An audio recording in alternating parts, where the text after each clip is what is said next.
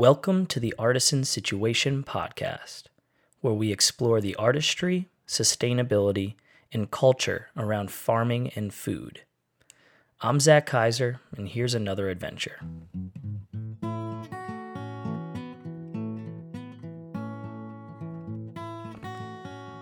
When I caught the bug for sustainability, and specifically the intersection of farming and environmentalism, my college professor handed me a book called The Unsettling of America. In large blue lettering, the last name Berry ran up the spine of the book. 250 pages later, my ideas, my perspective, my frustration, and my enthusiasm to create a more sustainable food system was amplified. In this book, Wendell Berry brought to light many problems facing agricultural communities and society in the 1960s and 70s. He explained the importance of living within our limits, the need to support rural farm communities, and how industrial principles and values have infiltrated our culture. Our guest today, Mary Berry, is continuing the work and stewardship that her father exclaimed in this book over 40 years ago. Working at the Berry Center, located in her hometown of New Castle in Henry County, Kentucky, Mary is spending her time farming, advocating for farmers, building more resilient communities, and creating economies for the farming population living there. Growing up in a rural farming community has shaped her identity. Mary is a farmer, encouraging to young farmers coming up, honest about the challenges, hopeful about the future, and unrelenting in her focus. She focuses her efforts on bringing people back to the farm and keeping them there by making sure there is financial and cultural support. Taking inspiration from the federal tobacco program that her grandfather championed, she is working to provide stability to farmers through quota systems and market price support. By supporting farmers, she hopes to bring people back to the farm and to allow those working in the fields to continue their work. I sat down with her in the spring of 2017 while traveling west through the rolling hills of Kentucky. Join us at the table. This is Mary Berry of the Berry Center in New Castle, Kentucky. Um, so, would you like to just introduce yourself? All right. Um, and and tell us where we are and, and what you are doing these days in the world of food. Okay. That's generally how I start. My name is Mary Berry. I'm the executive director of the Berry Center, located where we are sitting in New Castle, Kentucky. It's a little town surrounded by farms. Uh, my family and I have lived and farmed in this area for eight generations, and my children are the ninth. so we are um, certainly at home here. Mm-hmm. And uh, and you know, I, there's there's so much around your family, um, especially all the writing around what Wendell has has written. Um, but it seems like you guys are embracing this idea of food culture and, and or just the culture around farming and how that plays a major role in the way we think about the world and food. Um, is that like kind of the major goal of this whole center or could you kind of describe the goals of this center and what, and what you guys are trying to strive to do Well, I'm a lot more interesting interested in talking about the culture of farming than the culture of food. mm-hmm. Um, I think that the food food as the central topic has been weak. Mhm. I think we've got to talk about farmers, farming, land use, economy, and so on. If we don't, we're just going to have a food movement that continues to bypass farmers instead of um, encouraging the kind of resilient land conserving communities that we've got to have if we're going to have good food. Mm-hmm. But food is um, food is the product that comes out of a culture yeah and we've and we've got the food now that our culture has produced, which is terrible food, mm-hmm. um, destroying people's health, destroying the land, destroying land conserving communities, and so on. So, um, the center I really was started to. Um, it, it was started to continue my family's work in agriculture. There's no question about that. But it came out of the of my realization that the food movement had bypassed farmers. Mm-hmm. That after really 30 plus years of a food movement, maybe 40 plus in some parts of the country, Chez Panisse in Berkeley, California was started in the 70s. Um, maybe even the early 70s. I can't tell you exactly now, but I think pretty early. I remember as a teenager, and I'm 58 now, going with uh, farmers from Henry County to deliver food to restaurants. So this is not new. Mm-hmm. Um, but the whole time we've been celebrating and celebrating more and more local food, the number of farmers has plummeted. Mm-hmm. So none of the numbers look good. And uh, I maybe you read uh, a couple of years ago in the New York Times an editorial by a farmer named Bren Smith Yes, yes. who yeah. said the dirty little secret of the food mo- food movement is that farmers aren't making a living. Mm-hmm.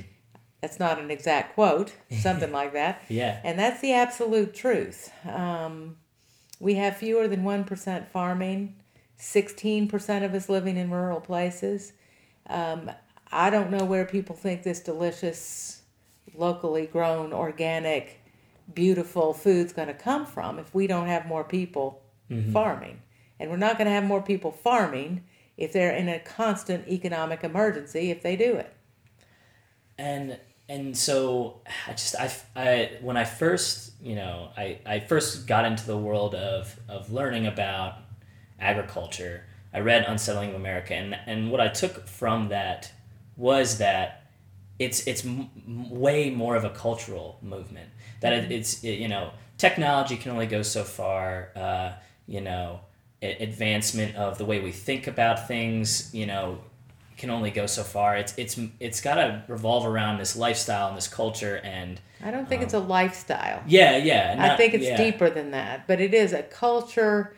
Food is a cultural product, and we've got to have the culture that supports good farming. I think I've two questions I try to keep on my mind all the time is um, how can we how can farmers afford to farm well and how can we become a culture that will support good farming if we don't think about those two things we're just going to continue to let corporations supply us with our supposedly local food And and why don't we why don't we peel back the the onions a little bit on on your family's experience here? Um, it's beautiful out today, seventy degrees in February, which is both beautiful yet um, ominous. I feel like. um, how you know how's your family um, kind of you know lived in this community? Um, what kind of farming did you guys do? Did you your family do growing up? What are you guys doing now um, farming? Um, and and if, what was that? Just you've always grown up in this world, and and I'd love to hear your perspective on on what it was like growing up in, in this world. well i grew up in the, a tobacco culture Mhm. um, this was tobacco country um, that's one of the th- the reasons for the Berry Center is to study the tobacco program, which uh, my grandfather John Berry Sr. was one of the principal authors of, and I think that program, which um, protected farmers in the marketplace, protected them from uh, overproduction, protected the land from overuse, um, and for a long time encouraged a diversified farm culture. Um, so I grew up in that culture. Uh, my father and mother, I grew up on a farm about 10 miles from here. Um, my parents never raised tobacco. There was a base on that farm that they leased out. Um, and when I got older, um, we raised that crop but we had um, a- we had really a very good subsistence farming operation. I would say when I was growing up, we raised probably eighty five percent of what we ate. We had a, had uh, meat hogs and cattle for meat and a dairy cow and a big organic garden and workhorses and so on and so forth. And daddy uh, in those days was, besides writing, which he's always writing, uh, was also teaching at the University of Kentucky after some traveling um, around the world, really, when I was very young. Um, when I grew up, I went away for a little while to go to school and came home and took up farming, bought a farm in 1982, 83, when I was 22, and took up, um, besides a dairy and um, subsistence agriculture, we also grew tobacco. Um, my husband, Steve Smith, started the first CSA in Kentucky in 1990. Um, he he was raised in a generational farm family. It goes back as far as, as far as mine. Mm-hmm. Um, but we were tobacco dependent farmers. We were diversified, but the mm-hmm. the tobacco was the backbone. I mean, it made the farm payment. Yeah. Um, I think I'm probably jumping around too much, but back to that program, I believe that's what we need again around food, around the production of food, mm-hmm. um, so that that we bring some kind of stability to farming. Mm-hmm. I don't think we're going to grow the numbers of farmers any other way. But back to my family, I think my father saw the end of solar powered agriculture. Um, I saw, I think, the end of community agriculture. Um, when the tobacco program ended, the kind of neighborly exchanges of work and so on that were going on here as part of the culture ended with it. Mm-hmm. And un- um, heartbreakingly, what's taken the place of the tobacco culture is a corn and soybean agriculture, which is un- just very input unspeakably intensive. bad. Well, we're rolling here, mm-hmm. and the erosion and so on, even on no-till, is just awful. Besides the fact that farmers aren't prospering. Mm-hmm. Um, corn is I don't even know what it is now, but it's it's low. Um, mm-hmm. So things aren't good, and we live about 40 miles away from a city where the demand for local food is said to outrun supply by five times. I cannot name a farmer in Henry County right now that is raising for that market. That market. No. Wow. And I can name a lot of farmers who tried, mm-hmm. and I can name a lot of farmers who uh, got discouraged and took up some other kind of farming that they some other kind of farming that they could predict. Mm-hmm. Um, what we've got now is um, we can we can offer farmers two choices. They can be small and entrepreneurial or large and industrial, with almost nothing in the middle. And in the middle is where most of our farmers are. Mm-hmm. Yeah, you mean you're describing right now a very economic issue, and that and that's that plays a large part in how farmers, you know, livelihoods are, and that and that, you know, that pushes people in certain directions that they might not necessarily want to go. Um, what was it about the tobacco program that you think made it so successful? What was what was it about the program that helped um, this community diversify their farm, but also become more viable um, financially? Well, you asked me a few minutes ago about the history of my family here, so I'll tell you uh, the story really that I think started our family's public life. My grandfather uh, remembered his own father coming home to the home place. Picture over there is, hmm. is the home place. Um, he remembered his father coming home after the sale of the 1908 tobacco crop with nothing after he'd paid his warehouse fees. That was a year's work amounting to nothing and that was happening all over the place because of uh, uh, the Duke Tobacco Trust, which just had their. Mm-hmm. That's not very good for radio, is it? But uh, their hands, you know, the Tied. farmers in a chokehold. Uh-huh. And my grandfather would tell us when I was young, and he, I know he told his children, "I when I grow up, if I can do something about this, I will." Mm-hmm. And he grew up and he did something about it which is to take a program um, that had been written and started and had not worked very well, um, and make it work.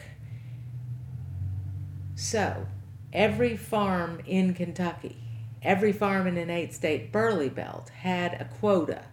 Mm-hmm. And that quota, um, for instance, we bought a hundred, well, close to a 200 acre farm in 1983. That farm had a five acre tobacco, tobacco base.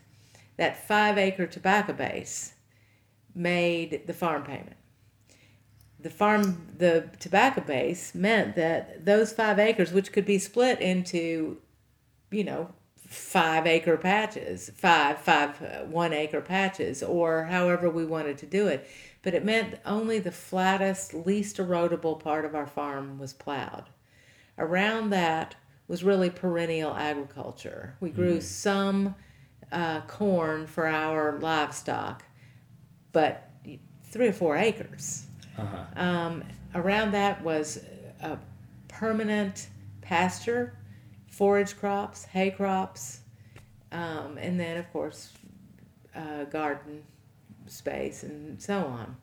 So that's what I, I mean. We didn't. The, the, it didn't. The the program kept farmers from having to be in that desperate situation they're in. In a bad year, they try to produce more. That leads to overproduction. So the yeah, price goes down. Kind of. So yeah. yeah. So and when I say we lived in a tobacco culture, because of the stigma of tobacco, um, I think that has a negative connotation.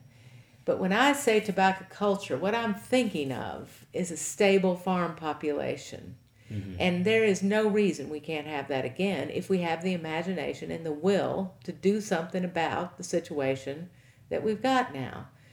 Um,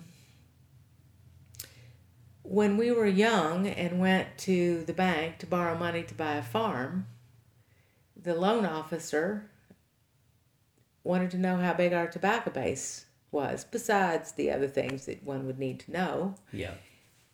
And um, that allowed us to buy the farm. This meant this was an economic structure that we could fo- that we could um, function in. You could plan mm-hmm. a year around. There is nothing like that now. My husband and I say very often, um, one way or another, all the entrepreneurial work we did to try to keep farming and make farm payments, all those years, which we did successfully, we thought we were heading for some kind of food system that we could fit in at some point. Mm-hmm. And it has just simply never happened.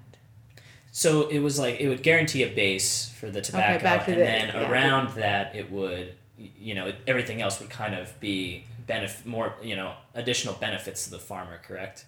Um, like it would like the yeah, you could make more. I mean, we had a dairy yeah. that made money. Uh-huh. We had um, we had other ways to make money, or and there was subsistence agriculture also that kept us from having to have so much money. Mm-hmm. And one other thing I should say about the tobacco program is that it very carefully matched supply with demand. So the quota would go up and down a little bit, fluctuate a little bit. Mm-hmm. But and it was a price support, never a subsidy.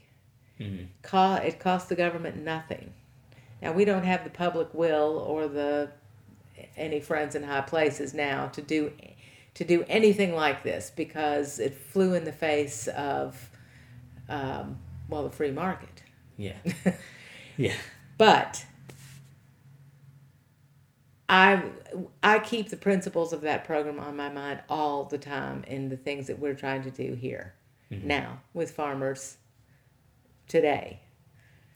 And um, you're thinking about it um, like it applying to other types of farming um, you, you mentioned grain, um, also dairy. Um, where, how do you think that that could be applied? How do you see that being applied? Well, um, we're working. We're working where I think the culture is, and the, what's left of good farming in our area is around livestock production. So our initial, um, our first program is a local local beef initiative. Um, we don't process. We don't finish beef here. Um, bee uh, cattle are very well raised until they're weaned, and then they're shipped to feedlots. Mm-hmm. Um, so what we're trying to do is figure out how to incentivize either finishing cattle here or um, process smaller so that you have a smaller product but a higher quality.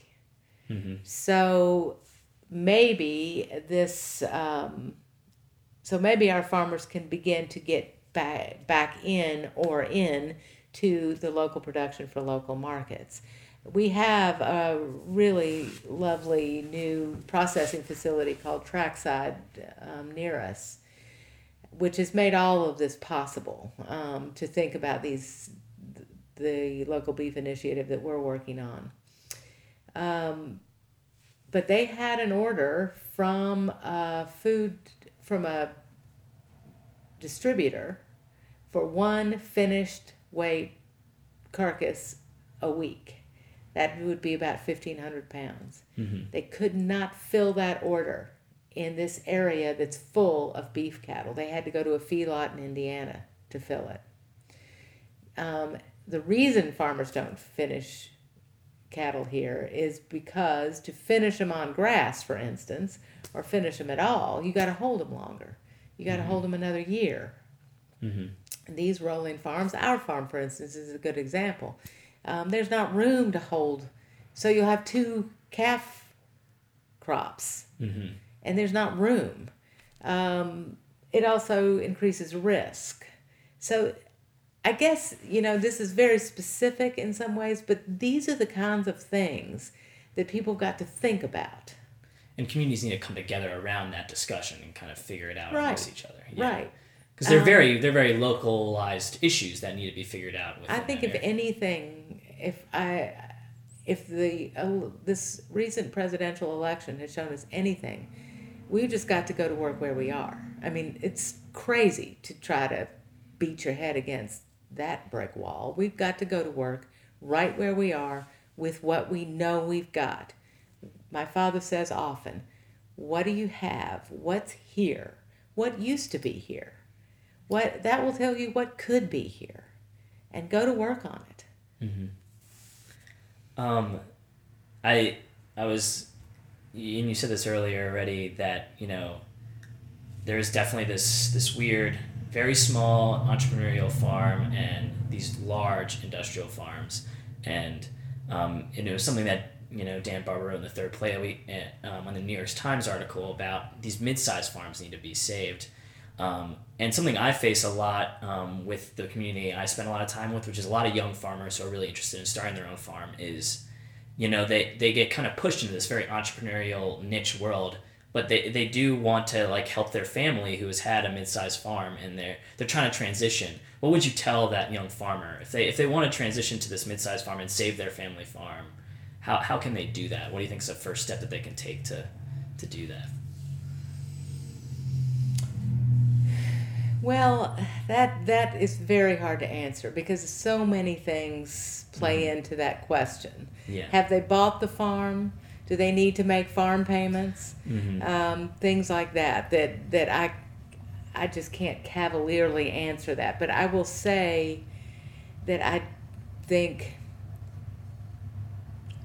for um, people who know how to farm, generational farm families maybe, don't forget about subsistence. Don't forget about um, eating from your own place. Maybe think about it first. Mm-hmm. Now, that's awfully hard if you've got a farm payment to make. Uh-huh. But I think your question gets to the crux of the problem we're in is because I've farmed all my life. I know a good deal about entrepreneurial farming. I also know about farming in the middle. I've done them both. And I don't know how to answer that question. I know here what I would tell a young farmer. I would I could help a young farmer in Henry County, Kentucky. Mhm. I would know who to call, who to talk to about what the possibilities are for that person, for their beef cattle, or for their um, vegetable crops, uh, and so on. But I can't tell you what I would tell somebody in Westchester County, New York, where land is, I, I'm guessing, a million dollars an acre. I have no idea. chan- yeah. So, I mean, you've got to take, if you're a young farmer, you've got to take advantage of what's around you that you can take advantage of. hmm But I do think when farming stopped being subsistence first, it started going wrong. And that's one thing that divides the farming population now that's so polarized. Um, that's one of the things that we're trying to work hard on with our educational program and everything we do is to not not say okay this is good this kind of farming is good and this kind of farming is bad what i'm trying to say is i'm going to give we're going to give you an economic incentive to to join um, us in our efforts to feed a local population hmm and hope that it grows from there. Um, hope it. I hope it turns farmers a little toward uh, what I think is a better. There's the word. Uh, more a more uh, sustainable way to farm. I kind of like that idea in, in that it's a very succinct idea. Like, let's just focus on making our community better one at a time. Like this one right here, let's focus down. It's what we know. You know, we know what the community needs. We know, you know, where the challenges are and, and start from there rather than solving all of the problems at once. Well, we can't solve all the problems. We've got to solve them where we are. We are at the point at which I heard recently, and I, I shouldn't say this on any sort of podcast, I don't suppose, but that 86,000 farmers in this country are making a living farming. Straight from the, that they're making a living without money coming from other places. Mm. I mean, that's nothing. So, and that's with a f- people clamoring for local organic food. hmm S- This is not working. So, we're down to it as far as I'm concerned.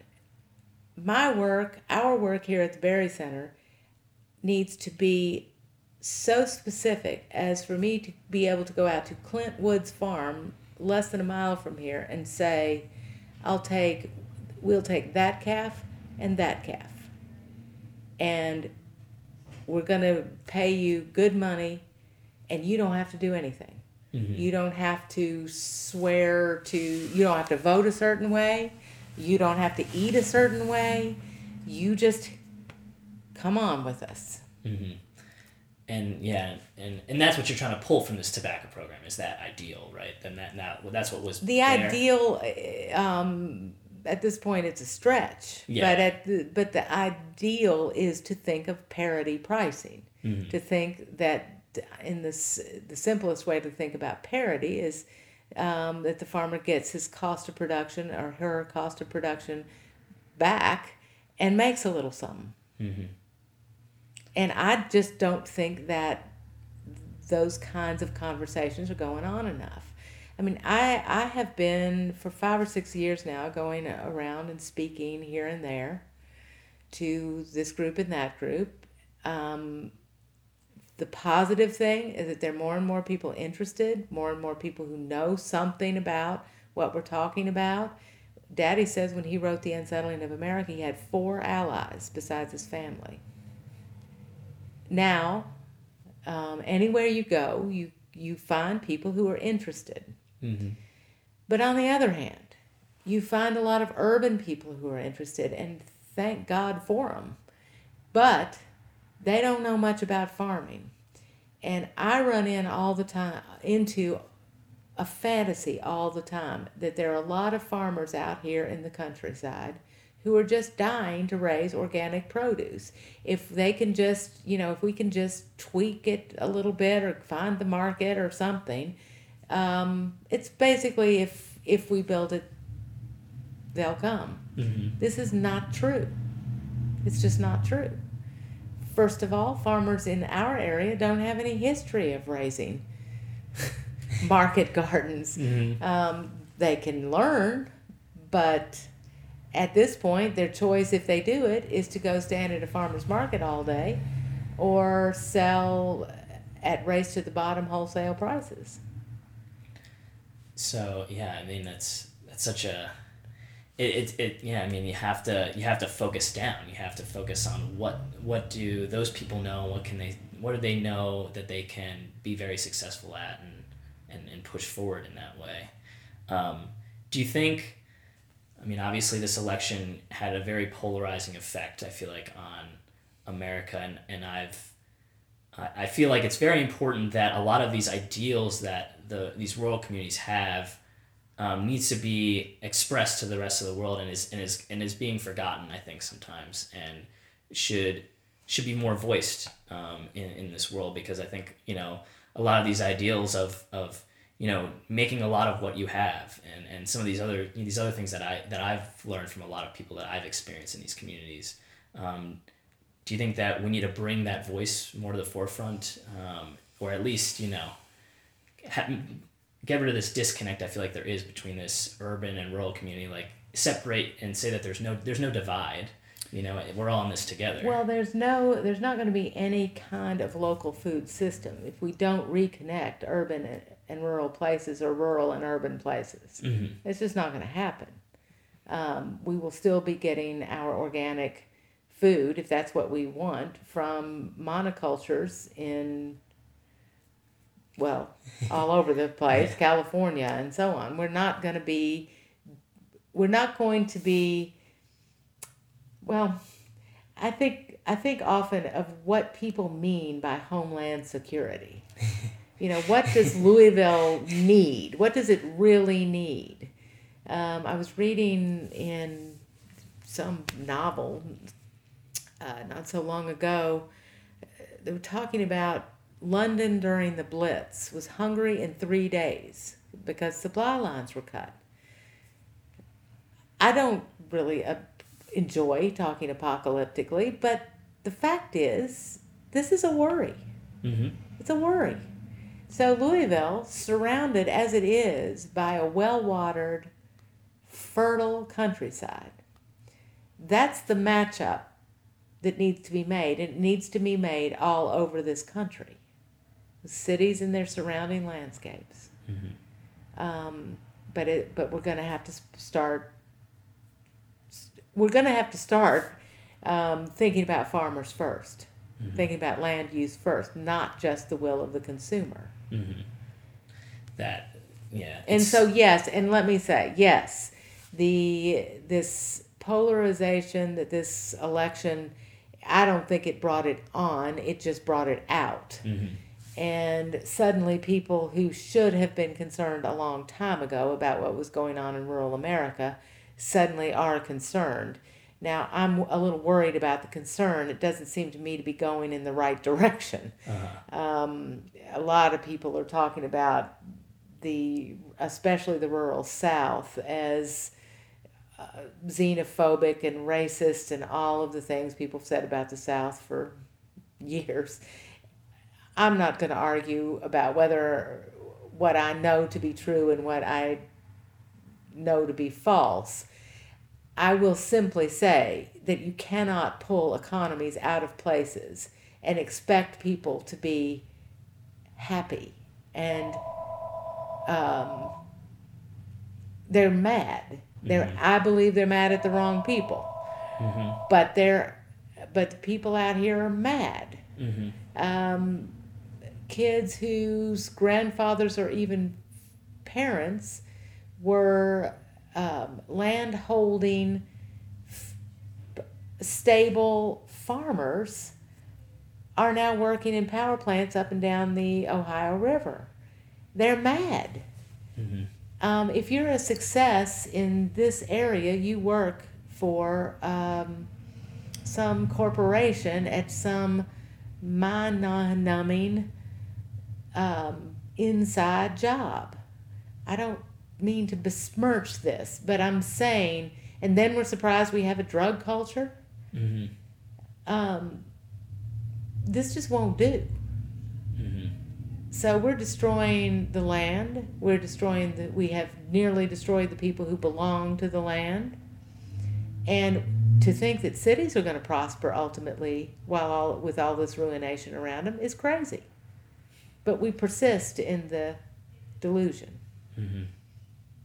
I was thinking this morning about what I people ask me so often what I think about the farm bill and the this and the that and I'm I think my answer to that's going to be for a while that it has been official policy since the 50s that we had too many farmers and we needed to get rid of them. We have been destroyed this has been destruction by design out here. And I think I'm going to start saying that the unit that the USDA needs to to um, recant that. Needs to say, okay, we've done it. We're we got rid of all the extra farmers, and now we're down to so few that um, it's an emergency. So now we're going to change that policy, and we're going to start doing what we need to do to build it back. That's not going to happen. but I think that's going to be my answer because I, I don't, you know, as long the the official policy of too many farmers and get big and get out is still, it's nobody's ever said that's wrong. Mm-hmm. Yeah, yeah, it's it's it, and and Jack mentioned this uh, yesterday to me uh, that you know he he felt like upset and distraught that that for some reason we let this happen, but it, it- you know it, it's I don't think it's necessarily that we let it happen. We were I feel like people were pushed into this, and, and I'm not one to talk, but um, Well, um, I think there have been ways in which I would I would agree that we have let this happen. Um, we let it happen by refusing to say no, refusing to count the cost, refusing to do what the Amish culture does, which is say, is that technology good for our community or is it not? We just simply didn't do that. We, I think the tobacco culture kept that sort of independent thinking in place for a while because those kinds of um, cultures of people who can think can't be in a constant emergency. They can't be squeezed all the time. mhm. And so I think that we are all implicit in the mess we're in. I don't think any of us can feel better than anybody else about Mhm. this. But I think at this point, we've got to come to some kind of there's got to be some kind of coming together. And we've got to stop um, I, I do sometimes wonder if the local food movement has partially failed because the people who who are so fired up about local food get out to the countryside and find out they don't maybe don't even like farmers. I mean, they don't vote right, and they're they're conservative. I don't necessarily mean um, politically, but um, I don't mean all farmers are any which way. I'm a raving liberal and a farmer, but and so is my husband. But um, I don't know. I just I think that the cultures are so separated now that that the movement hasn't worked very well because of the vast differences in the culture. Mhm. I don't know if that makes any It's- sense or not, but yeah there's like a it's a communication uh, issue i think uh, you know because I, I i know exactly what you're saying like i and i'm i'm i'm to fault it probably in, in this is like i have you know i'm i'm i've come from an urban area and i and i have an instagram account and I, it's all about social media and, and all those types of things but you know and, and that doesn't translate necessarily to that community in, in the same way and, and you know I, I, I there's there's a lot of like I think communication disconnects of, of like what is important and what is valuable. I think it's going back to these values and connecting with the local community on what your values are. Like I, I find it very powerful when you mention that like you know if you come together as a community, they can't really no one can touch you. Like you are powerful in this web of connections that you've made. Well, we have community. some some um, evidence of that. That when communities do come together, they're hard to. Um, it's it's hard to get anything by them. It's hard to run your pipeline through them or um, tear the tops off the mountain. Or but if those people are in economic distress, Mm-hmm. then it gets easier. Mm-hmm.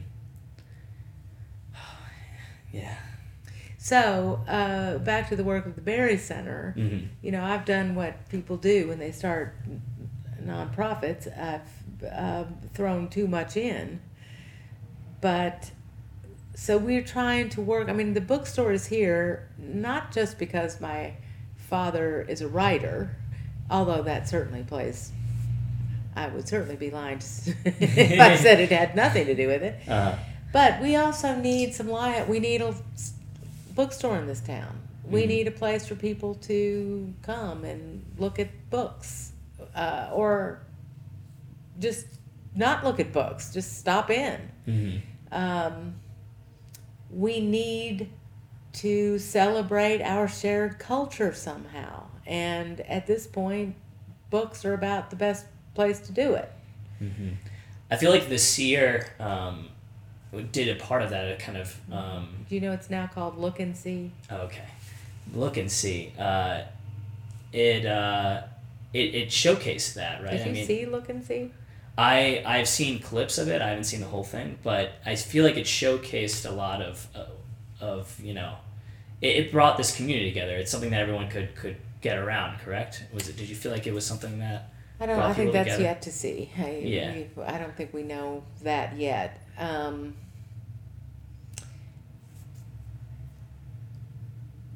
I don't know. We'll see. I, I the movie is a beautiful movie. Laura Dunn, who and her husband Jeff, who um, did the movie, did a beautiful job and a responsible job, and took us and our um, community and our worries absolutely seriously. But I don't know if I think a movie can pull anything together. Um, the, I'm not, I'm actually trying my best not to say anything negative because I appreciate the effort. But I yeah, think and I don't think I'm saying like it, it was like uh, something that pushed things majorly forward. I just think it it it took some of those thoughts forward. Like it, it you know it was it was something that the community could get a, get behind in, in a in a way because it, it showcased the community. we'll see. I don't know. yeah. I'm much more hopeful that the local beef initiative and our just beginning work with um, um, organic grain and so on, I'm much more hopeful.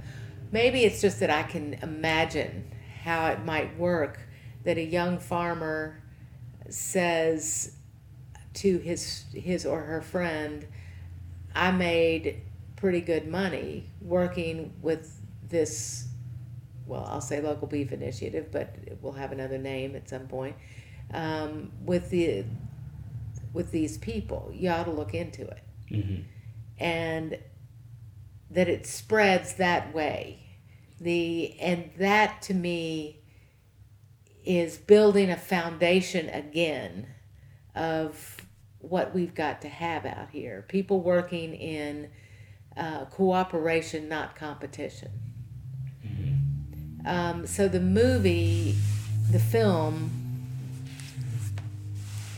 I think does a very good job for the odds are a mostly urban population of thinking about the lives of these people. Mm-hmm. Um, I think it does that very well. Mm-hmm. So we'll see. I don't know. Um, what would define success for the Berry Center? What what um, is it? Is it uh, you know, is it just bringing that vibrant farm community back here? Yes.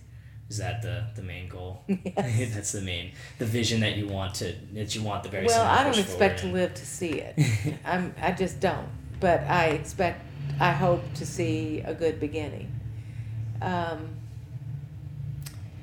my husband and I went to Holmes County uh, a couple of years ago to the Amish community there. Our friend David Kline, who is a writer and an Amish man, um, lives in Holmes County. We went to visit, and we were driving around the area, and it just suddenly struck me so powerfully that what I was seeing there is what I'm missing here every day.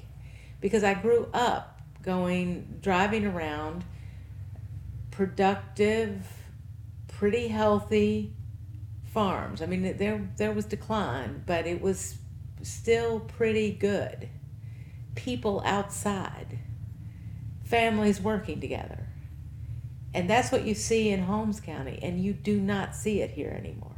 It's just not here. You mm-hmm. see some, you know, I know some people who are farming and farming pretty well, and but it's it's here, and then it's over here, and if you're lucky, it's over here too. But you know, these the farming now that's not livestock farming is done in great big equipment that doesn't belong here at all.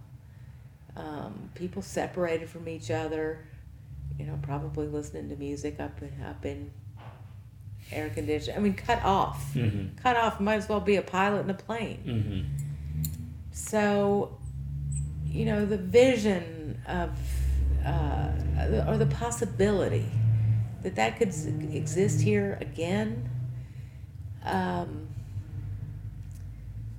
I am so grateful to eight generations or seven generations before me of my family for keeping Henry County a possibility for me.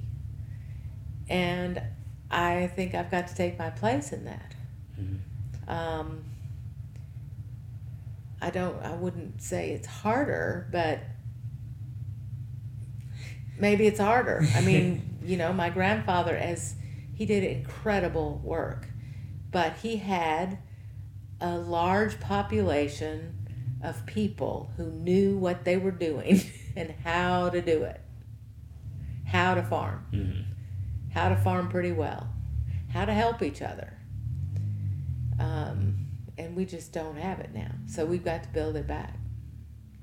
Well, I, want you to personally know that i that your family's definitely struck a chord with me, and, and I take a lot of um, you know what your family's doing, and, and take it with me in, in the way I want to see the world and, and think about it. So Well, that's very nice. yeah, so thanks for for kickstarting that in, in my life. Um, is there anything else that you would want to say to uh, a young farmer today? You know, I think a lot of young farmers are concerned about the future. Um, Of course they are. what what what would you tell them to you know to to to you know think positively or, or what can they do on a daily basis to make change Well, hmm. I was thinking the other day about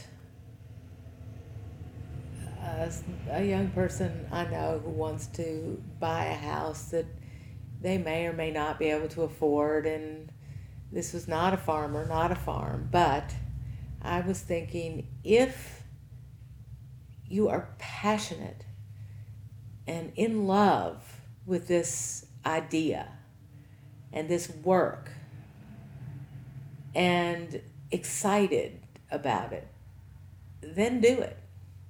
Um, it'll probably keep you going. I've seen it happen. I mean, you know, people talk about land, land prices now. When we were young, buying land, um, it's about three thousand dollars an acre now out here. It was twenty five hundred then. Interest rates then for a young farmer, uh, for uh, they were young farmer loans was nine percent. Thirteen percent was normal. Now it's four and a half. Uh, there are young farmer programs where, where it's down to one percent. Um, the land out here is still affordable.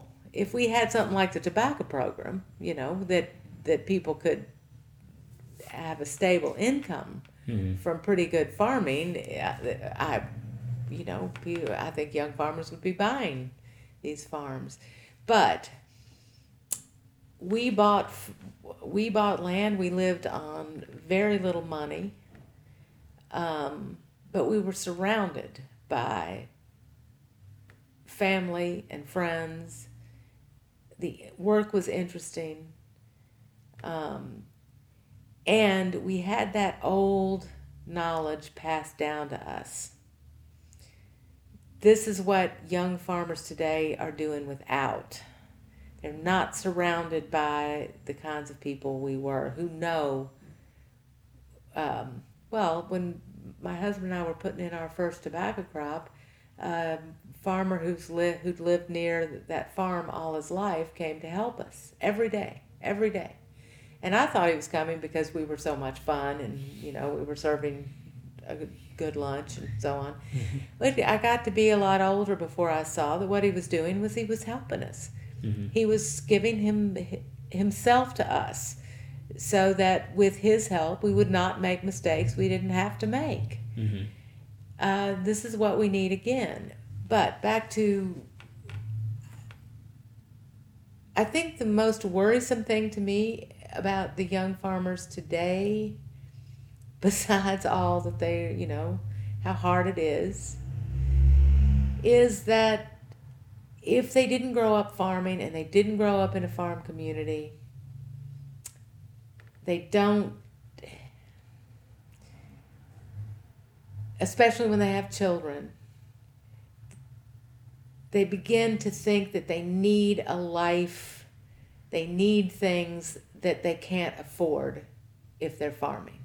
So then at that point, they've got to think this is worth everything. Raising a child or children on a farm, involving them in the work, being involved in their lives, and um, it's worth it's it's better than vacations at the beach and violin lessons and trips to museums because you can't afford it. Mm-hmm. So you've got to live, you've got to be willing to live within the the con the well, live within your means. That worries me. It worries me because it's hard. It's so hard, and it pulls couples apart. Um, and it, it's just it. That's worrisome. Um, but there's not much I can do about that except to speak speak as a person who's 58 and who raised their children on a farm. That was worth that kind of childhood for me, for my children, for my father. I don't regret any of it. I don't regret anything. Mm-hmm. So I don't know that that made any sense, but It makes sense with me. I mean, be- just because I don't know what else you can, you know, you've got if you choose the life, you've got to take the live in the context of the life you've chosen.